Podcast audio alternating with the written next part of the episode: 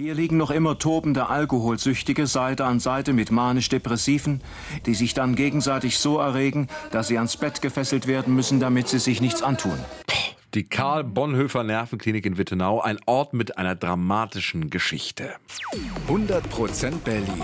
Ein Podcast von RBB 888.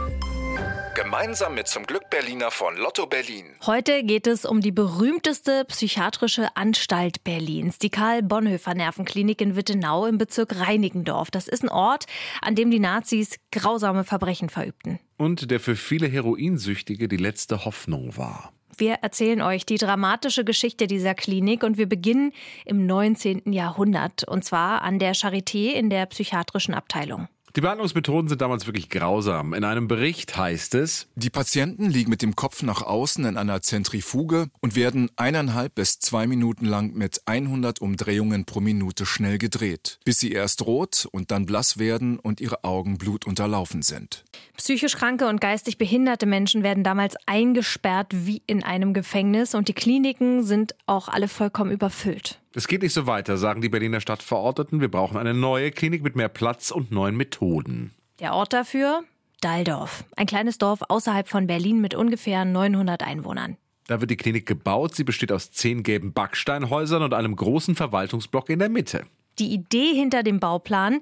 Die Klinik soll nicht so dunkel und eng sein, sondern eher so eine Art Dorf halt, ne? mit vielem Grün und viel Platz für die Patienten. 1880 ist sie dann fertig, die staatliche Irren- und Idiotenanstalt Dalldorf. Ja, so heißt sie damals wirklich. Irre. Ganz wichtig bei dieser neuen Klinik, die Methoden sind humaner als woanders. Es gibt weniger Zwangsjacken und die Patienten dürfen auch arbeiten, wenn sie können. Eine wirkliche Revolution damals, aber bald gibt es die ersten Probleme, denn die Klinik nimmt viel zu viele Patienten auf, die Häuser sind überfüllt. Einige Patienten flüchten und machen die Gegend unsicher.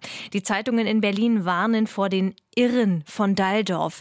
Der Ort kriegt einen ganz schlechten Ruf. Das finden natürlich die Bewohner von Dalldorf, also dem echten Dorf, weniger gut und deswegen benennen sie ihr Dorf auch um. Ab 1905 heißt es Wittenau. Es gibt nur einen kleinen Haken.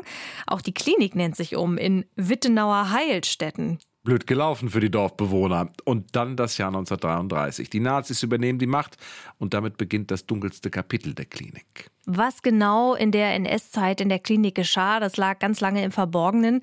Nach dem Krieg sagten die Klinikchefs, die Akten sind alle verbrannt. Wir wissen nicht, was damals passiert ist. Erst Mitte der 80er, also gut 40 Jahre nach dem Krieg, wollen ein paar Mitarbeiter das nicht mehr wahrhaben. Sie gehen auf die Suche und finden die Akten aus der Nazizeit im Archivkeller des Krankenhauses, verborgen unter 90.000 anderen Dokumenten und diese Akten, die offenbaren wirklich Schreckliches. Dort steht, in der NS-Zeit werden in den Wittenauer Heilstätten knapp 2000 Patienten zwangssterilisiert. Außerdem gibt es medizinische Experimente vor allem mit Kindern. Impfstoffe gegen Tuberkulose werden an ihnen getestet. Das beschreibt die Psychologin Martina Krüger damals in einem Interview. Ja, dass die Kinder ein oder zwei Impfungen unterzogen wurden in deren Folge meistens äh, sehr schwer heilende große eitrige Abszesse auftraten. Und acht oder neun Kinder starben in den Monaten nach der Impfung. Und auch das Euthanasieprogramm der Nazis gibt es in Wittenau. Das heißt, etwa 3000 geistig Behinderte und psychisch Kranke werden in Lager deportiert und dort umgebracht. Erst als die Russen 1945 Wittenau und die Klinik befreien, enden diese Verbrechen der Nazis. Und werden dann auch erstmal verschwiegen, denn es geht an den Neuaufbau und den soll ab 1946 ein Mann leiten, Karl Bonhoeffer. Der ist damals 78 Jahre alt und ein berühmter Psychiater. Zwei Jahre lang leitet er die Klinik, dann stirbt er. Elf Jahre später wird die Klinik nach ihm benannt und bekommt dann auch den Spitznamen Bonnie's Ranch, eben wegen Bonhoeffer.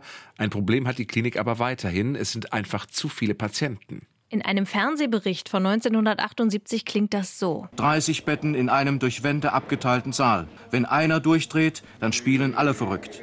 Wer versucht hat, sich aus Liebeskummer das Leben zu nehmen und dann hier im Schock eingeliefert wird, erwacht in einem Chaos, das ihn abermals zum Strick greifen lässt. Und in den 70ern gibt es ein neues Problem, Heroin. Auch Promis kommen zum Entzug, wie Christiane F., das ist die vom Bahnhof Zoo, oder der Schauspieler Klaus Kinski. Wie sich so ein Entzug in der Klinik anfühlte, das beschreibt ein Heroinabhängiger im Jahr 1971. Solange wie du fickst, verdrängst du deine Gefühle.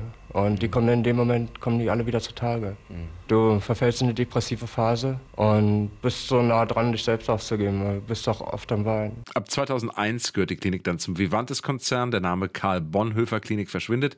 Und im Jahr 2006 wird sie dann ganz geschlossen. Nur noch die U-Bahn-Station in der Nähe heißt heute noch so.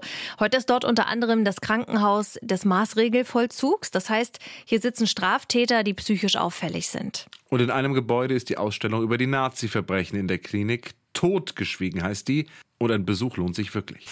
100% Berlin. Ein Podcast von RBB 888. Gemeinsam mit zum Glück Berliner von Lotto Berlin.